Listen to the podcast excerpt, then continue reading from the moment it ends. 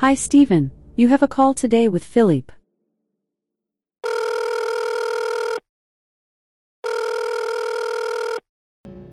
Hey everyone, welcome to this new episode of my podcast. Thank you for listening.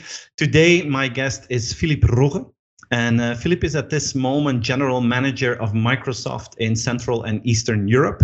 Before that, Philippe was Chief Operating Officer, COO of Microsoft in China. Before that, he was the CEO of Microsoft Belgium, and before he joined Microsoft, he has a career at companies like Proximus. So he has seen the world, he has traveled the world, worked for one of the largest tech companies in the world. So I'm very honored, Philippe, that you are willing to take some time for this interview. Always a pleasure to talk to you, Stephen. How is life in Germany at this moment, Philippe? That's where you live, right? Yes, that's where I live now. I think life in Germany is a little bit like life wherever you are. It's the same four walls. Whatever happens outside, we try to stay clear of any trouble. And I think this is, this crisis in some ways the great equalizer, if you will. Wherever you are, whatever you do, you're looking at the same four walls, and you connect over technology, and you try to make plans for tomorrow. Yeah, it's fascinating how more than 1 billion people right now are forced to use technology for entertainment, information, communication, for their work. I can imagine that you guys at Microsoft, you guys are like first row witnesses of how technology is booming right now. Is that something that you see, like how people are using Teams more, how people are using shared documents more? Can you share some experiences or insights about that? Sure.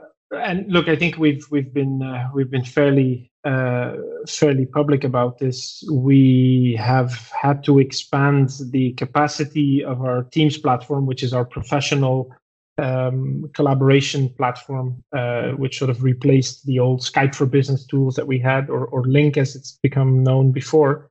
Mm-hmm. We've increased that capacity by a factor of 60 in essentially the space of 5-6 weeks. So wow. I think that is a testament not only to the demand surge, which is pretty obvious. We all understand why that's the case, but I think it's mm-hmm. also testament to of course, our engineering teams who have done a fantastic job, but also to the sort of the cloud architecture and the elasticity that this new architecture allows to basically absorb peaks and to basically quickly provision new computing technology when demand is there. So it's been a very interesting, somewhat stressful period, not in the least for our customers. Or those who are now benefiting or trying out our free offerings, which we've put in the market to try and help as many as we can, but also for our own teams and our own people to obviously come to terms with growth rates in the high hundreds or even the thousands of percentage depending on the geography you look at. I think in Italy at the height of the crisis when the lockdown started, I think we saw a jump of 800% of usage. And so, being able to cope with that obviously is an engineering feat in itself. Yeah, and right. we obviously run a number of critical systems, and we're trying to make sure that we continue to be sort of the digital first responders to the real first responders. But however busy we are, we're also obviously deeply I think impacted by whatever happens in the real world. Yeah. And in our communities, and trying to keep our people safe and making sure that we can contribute a little bit to this pretty dire situation. It must have been crazy times for you. I can imagine that many of your salespeople and evangelists try to convince companies to work more remote and to be more flexible towards their workforce. And now from one week to another, the entire world is forced to use all these tools. Do you see differences in methods that companies use? Everyone can be using Teams, but do you feel that some companies are already more mature in it and use it in a smarter way than others? Do you see differences there? Yeah, I do. And I think, obviously, having probably, been one of the pioneers in this technology, you could go back 10 years and think about when we started experimenting and then mainstreaming, if you will, remote collaboration, which we've obviously as Microsoft, as a company ourselves, been doing for over a decade now. But and you can go back, even further before obviously, when you think about the contributions of some of the technology that was there. I think today, many of these, let's say, first-time users, if you will, of remote work are still what I would call at the, they're at the basic level, which is they're using the tools. They're using the technology in a fairly sort of old school. They haven't reinvented their business process. They're simply switching on a camera so they can see who they're talking to. And, it's obviously a step above the phone call and the conference call. It brings, obviously some value when you think about education scenarios, when you think about, work scenarios. It's obviously great. And I think the next steps now is, and that's really what we're spending a lot of time and energy on, is how do you make sure that you actually show users of this technology that this also enables another way? And so how do you move from, the use of video conferencing to actual remote collaboration?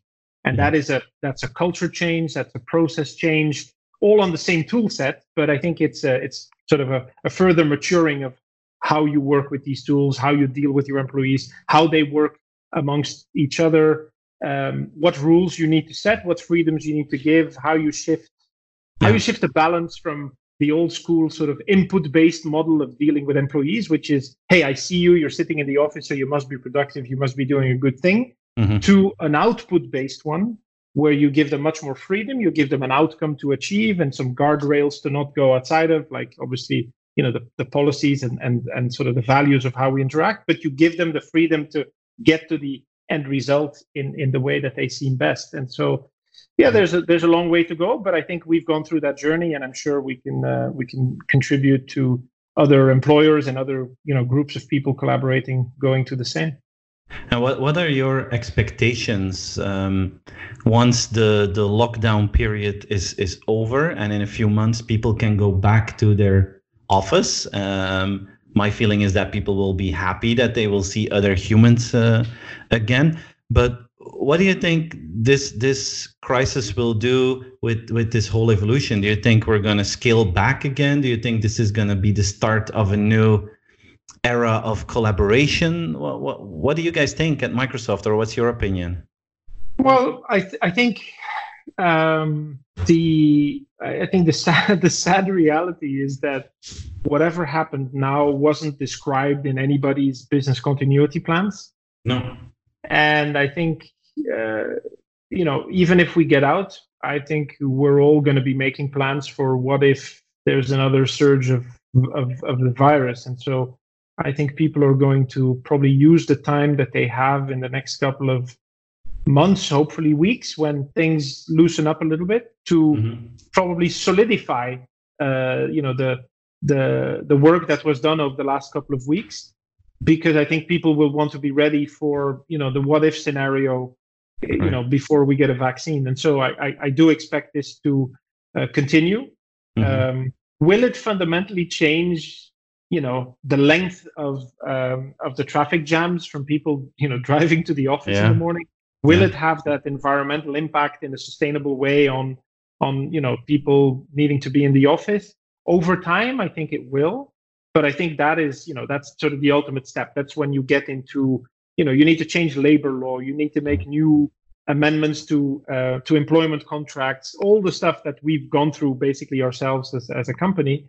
You need to convince governments. I think obviously there's going to be much more openness to consider this because there's this new element that entered into play.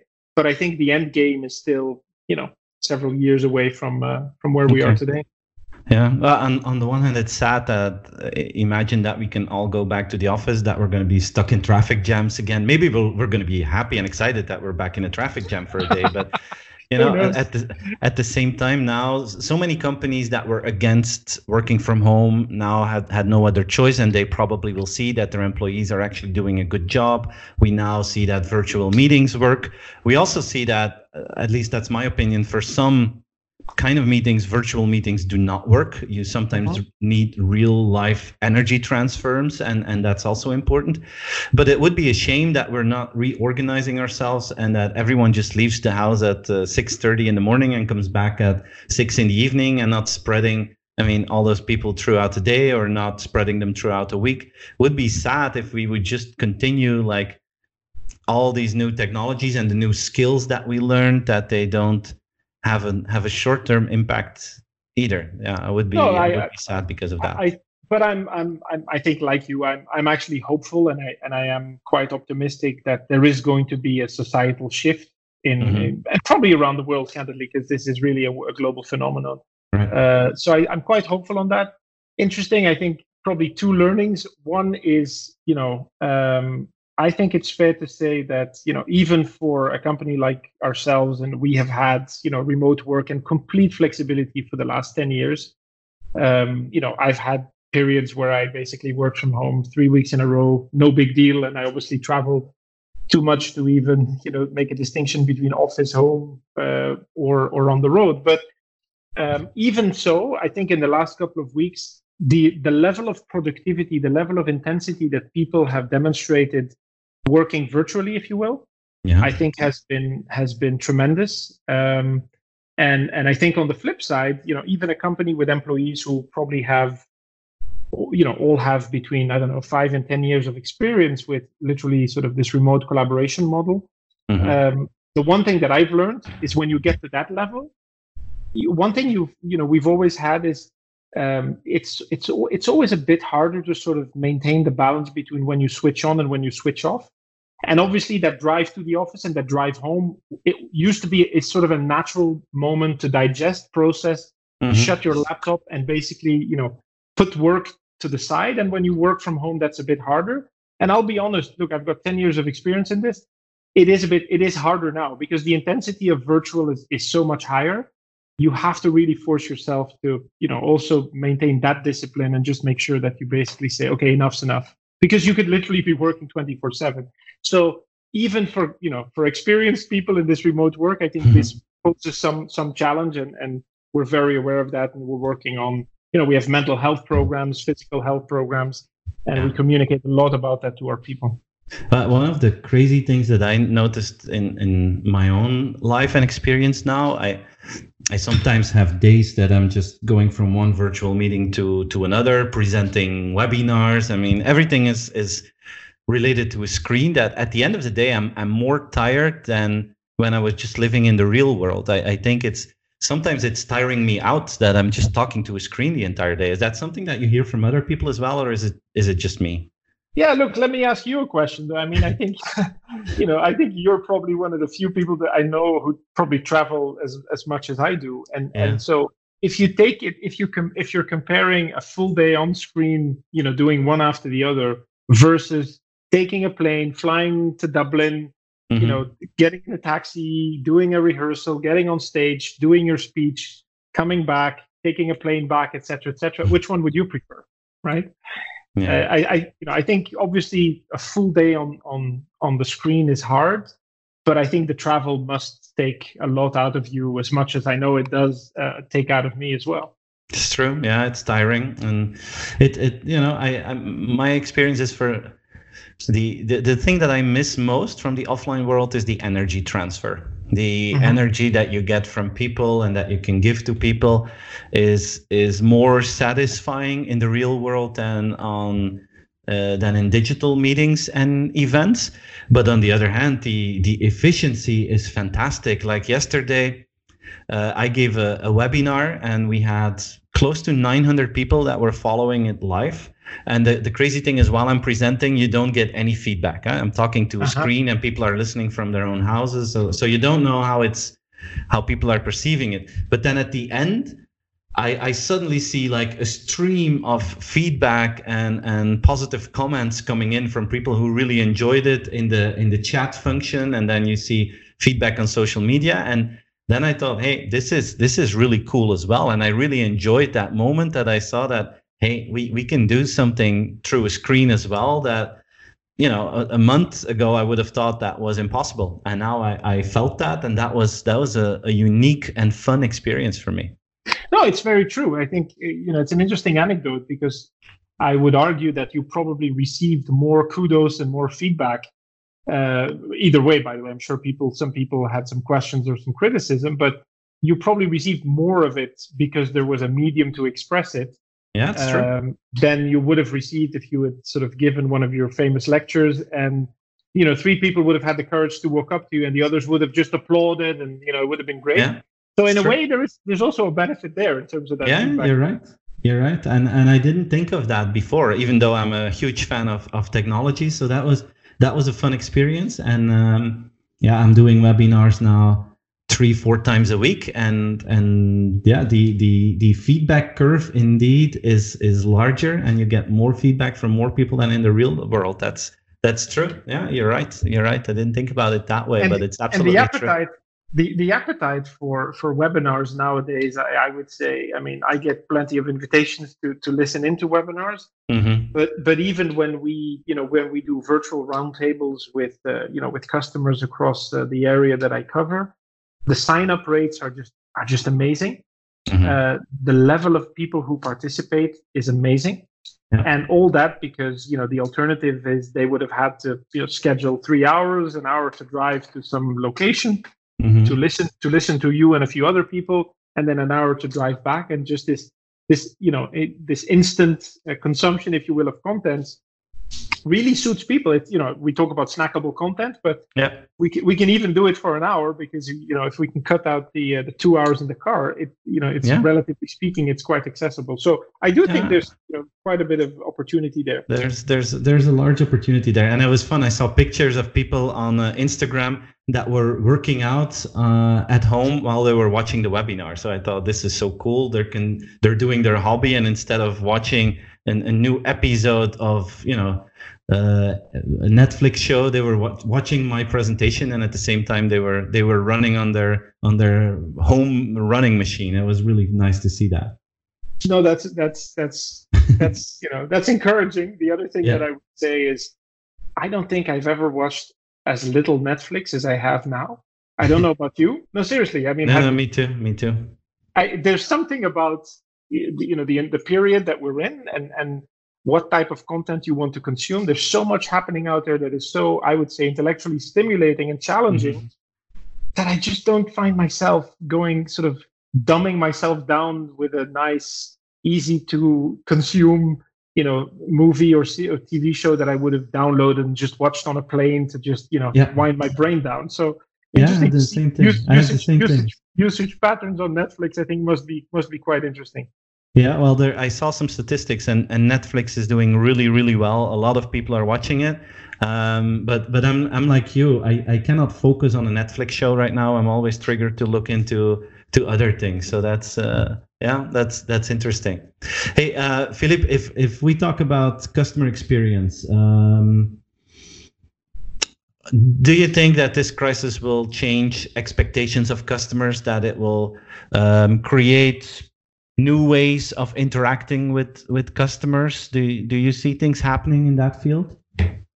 Well, look, I think it's sad to say, but if you think about customer experience, I think we're literally at a moment now where I think the first question is are they still going to be a customer, right? So I think we need to acknowledge the fact that customer experience will also now extend to to what extent are you a critical supplier to their, in some cases, to their survival?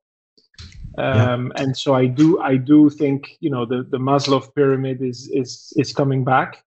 Mm-hmm. And I do think a lot of customers, whatever industry you're in, but a lot of your customers are going to be basically revisiting their priorities. Governments nowadays are canceling sort of midterm projects to basically save cash to bail out companies or to support small, medium businesses.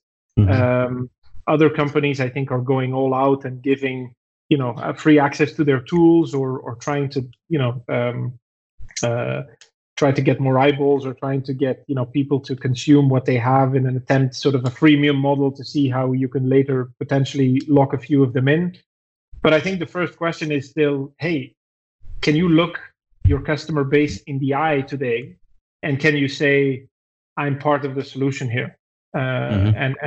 So I think it's, a lot of, you've been writing about, talking about, tweeting about, was obviously sort of assuming this, business as usual, slow, steady evolution. I think for me, the first thing that's likely to happen is a massive shakeup, A, of the customer base, and B, of where you sit on the Maslow pyramid. And I think how you deal with them today is what they will remember.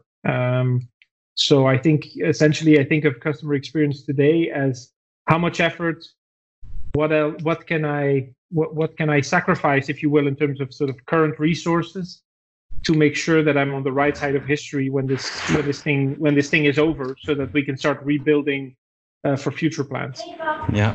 Do you then also mean that companies should take their social responsibility more serious now? Is that what you also mean? That's one way of framing it, but I basically think that, beyond social responsibility, it's common business sense. Okay.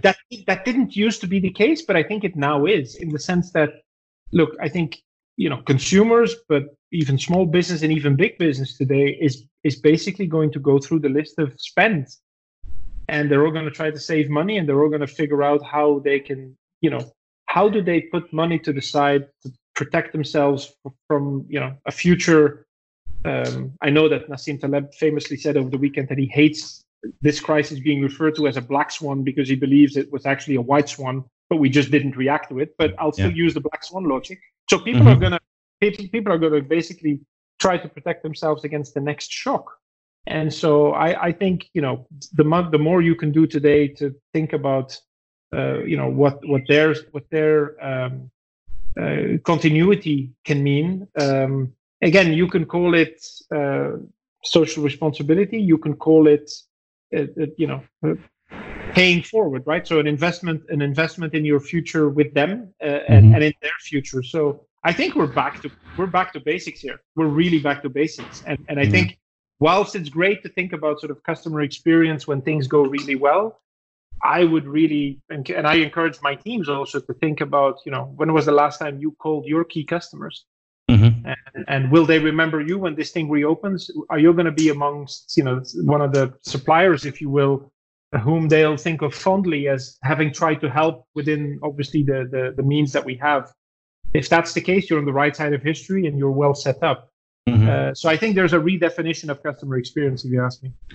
Yeah, well, I agree. I play with two dimensions, talking about how can you become more a partner in life of customers, really understand their needs, understand the human behind the customer, knowing what their fears and their dreams are, and how can you facilitate the dreams and stop the fears as an organization towards your customer.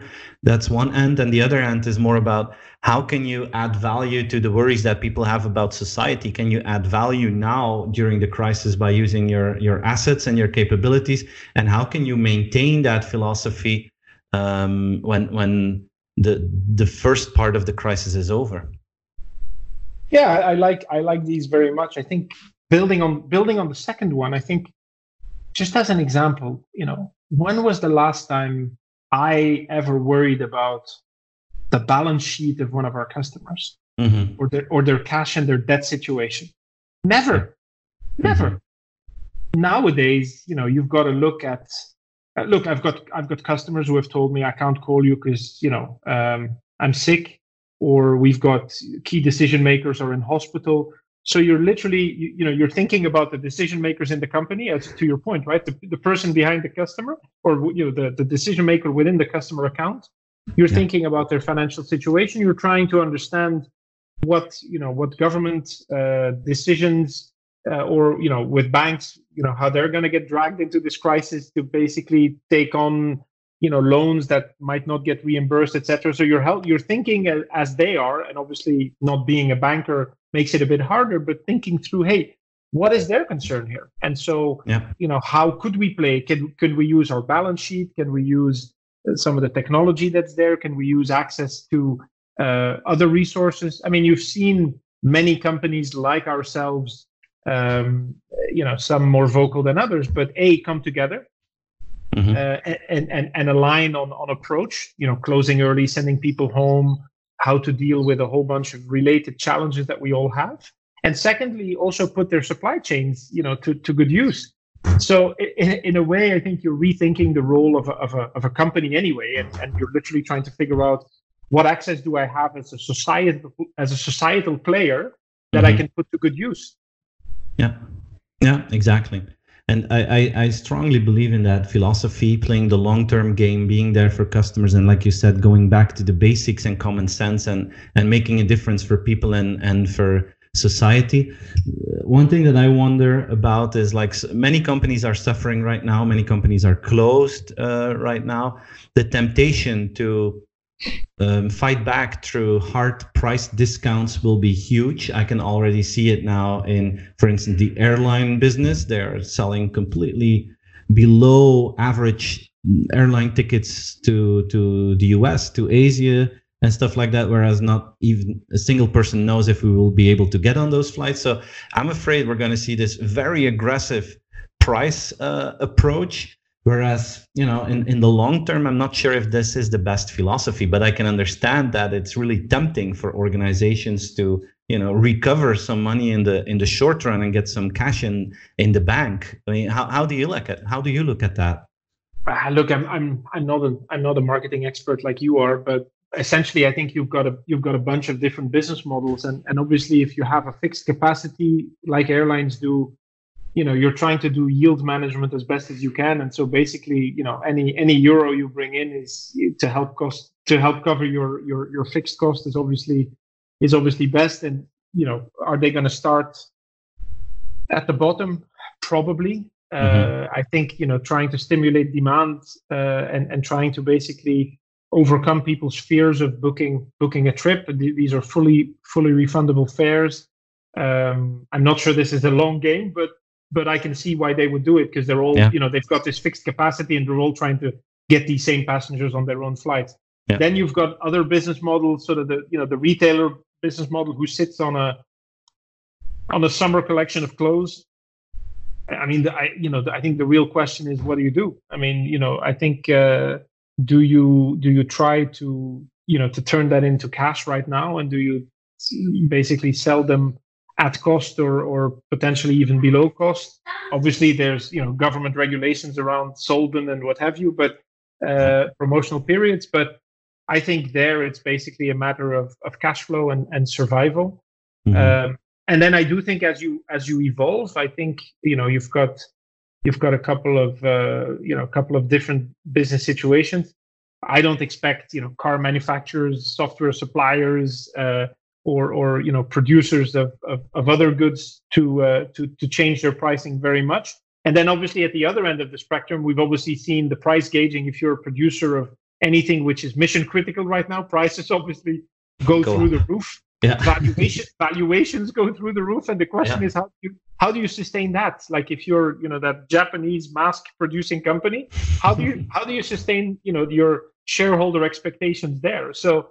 Yeah. I think we're going to see a whole bunch of different approaches to finding stability in the market, and I think governments are have a key role to play. Yeah. I mean, this is a time when you need you like your government until you don't, but I think now is a time for governments to step up and do help us dampen the blow, help us put in regulation, help us stop short selling on the stock market. Figure out what the right periods are where you can discount to avoid effectively, a race to the bottom. Mm-hmm. And so I think this is when we're going to see how effective they can be, and this is what we need them for. And then, of course, they're going to print money and create stimulus packages. So I'm a believer in strong government now, and I hope we can. Maybe also as Europeans, we can come together and also show the necessary level of inclusion and solidarity, because we have such interdependent economies that unless we align amongst each other, I think it's going to be very, very hard. Yeah, I agree with that. That is a Beautiful conclusion, Philippe. I would like to thank you for this conversation. I really enjoyed it. I always love to listen to your knowledge and insights. So thank you very much for sharing that with us. Thank you, pleasure, and all the best in your virtual ventures. I'm sure even in your business model, the opportunities are endless. And I couldn't imagine a more creative guy than yourself to pioneer the next one. So good luck. All right. Ventures. Thank you very much. Thanks, Steven.